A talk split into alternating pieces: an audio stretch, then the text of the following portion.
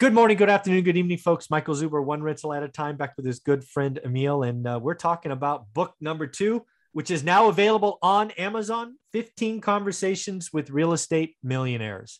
That is the title.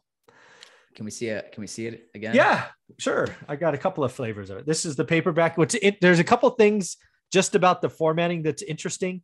Uh, first and foremost, it's color. Oh, nice. Yeah. So I want I added color because again, I'm I'm highlighting my experts in the end of the book. I highlight uh, my spreadsheet I use for positive impact score. And um, that's why the book costs so much more uh, because it's really cheap in black and white. But when you want color and multiple colors, damn, Amazon really charges you. So the so the book's more expensive, but in reality, it, it's it's going to be well worth it, right? The first book at 15 bucks is my story, and now at 30 bucks, it's 15 stories plus all the extras. So yeah, we the the book is more expensive, but um, certainly worth it and a steal at 30 bucks. But it's be, a lot of it's because it's color. I had no idea having all this color would make it so expensive. Yeah, that's interesting. Good to know for anyone who's uh, there. You go, publishing. Yeah, you might want to go black and white. all right. So last last video we talked about why, uh, and now I'm curious about the how. So specifically, how is this different a from what you you wrote. You mentioned it, but we'll talk mm-hmm. a little bit more about yeah, it. No. And then how is it different from what's already out there? Like you know, there's a lot of real estate books. Why do you think this one's different? Well, I think this one is different because frankly, and I've admitted this a couple of times now, I stole an idea from Gary Keller. Gary Keller has that blue and white real estate millionaire book, mm. which is awesome. I read it. It's the book I recommend after Rich Dad Poor Dad. But what most people don't realize is I don't recommend it because of the 90% or 95%. For me, what I what I what I remember literally sitting in my bed at night, we had like six, seven units, tearing those last 20 pages apart because it was the stories of other investors. Mm-hmm. Right. It's it's it's not like the other part of his book it's just like hey this is you know mary smith and bob they they did this they did this they did this. It's i think every investor's a page or maybe a page and a half. But i know that i tore those apart and i looked at those seemingly every other day for years because i i needed to believe this was going to work and right. there was nothing out there right? There was a couple of things and that's really where the idea for one rental at a time came from is hey i read rich dad poor dad this is what i did this is how it ended which is you know nearly 180 or 200 pages. But what i wanted to do is i wanted to take gary keller's simple idea and i wanted to blow it out. So everybody's story is probably i don't know 12 or 13 pages long. We take their interviews from the channel we break them down into different pieces the the the guest or the investor talks and then i summarize and it's just, it's just like a I, I, it's just different, man. And what I hope happens is people read it cover to cover. And then if it's me, I'm going to look at, you know, the three chapters or the three guests that spoke to me. Because again, I picked 15 wide ranging guests.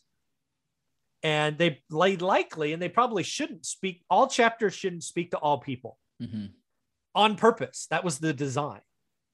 But my hope is you see three, probably three to six or seven that are like, I'm going back. I'm reading that again. I needed that reminder. I just sometimes when you're starting this, right? You got zero, you got two, you just want to read about the finish line.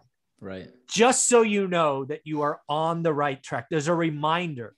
And that's what Gary Keller's book for me did in a page and a half. So I took that simple idea and, uh, you know, blew it up to uh, 15 stories. And, and frankly, um, I'm already toying with the idea of, you know, who are going to be the next 15 great stories. Uh, I, I just think, I just think so many people need, uh, need help, right? I never, I didn't write about doing BRRRR, So I have two people in the book talking about BRRRR. I have out of state investors. I have, I have somebody in their 70s talking about how she's unwinding, right? Which is totally something I, am just not there yet, but it's mm-hmm. great to talk about. I have people doing seller, you know, buying and doing seller financing. And there's just 15 cool stories at, um, I just hope resonates with folks. So again, shout out Gary Keller's book. Uh, but this one I think uh, goes next level and, and brings 15 cool stories out. Awesome. that was actually going to be my next question for you is what what kind of strategies are covered so you mentioned BRRRR, you mentioned yeah. out of state um, yeah how did you how did you land on the the strategies or stories to cover? It's that that was uh that was quite the process. Um you know i do a lot of videos and what i really tried to do was go back and i i tried to i tried to storyboard stories and i tried to make sure it was as wide ranging but still unique uh, you I can weave my themes right? Again right what do I talk about? Do the work learn your market live below your means kind of all of my things. So it weaves in there. Uh, but again I wanted to talk about things that I don't know right? One of the things in there we talked about a a kid and his a, a young man a young a family in their 20s buying their first home in Southern California with a 203k loan and you know what that has led to with wedge deals and all these other things. And it's just um it was fun it was fun trying to put the the full picture out there and yet try to weave my consistent messages it was um it was a challenge but also it was also fun okay very nice did uh did the people you covered do they know they're in your book or no fun surprise? It'll be a fun surprise. One of the things I was thinking about is um I didn't so everybody's a guest. Right. But obviously these guests have interviews on my channel. So I will eventually create a pay- playlist, say guest one, guest two, guest three. So you obviously can know who they are. This is all in the public domain. But there's a couple of things. A, um, I've interviewed some pretty big people and I didn't want to name them for fear of I don't know. Their their their legal teams are bigger than my legal teams, so uh, I just I just call them guests. There's no there's no names in there, mm. uh, but also I didn't want it to be about the names. I wanted it to be about the story, mm-hmm. and I didn't want to sell based on somebody else's reputation. That's not who I am. So, um, yeah, they don't know. I've told a few people that hey, your chapter this, your chapter that, but uh, no, mo- nobody knows. Oh, that's cool. I didn't yeah. know that. I thought you had the names of your guests in there. That's pretty cool, actually. I like that. No, I mean, I toyed with it.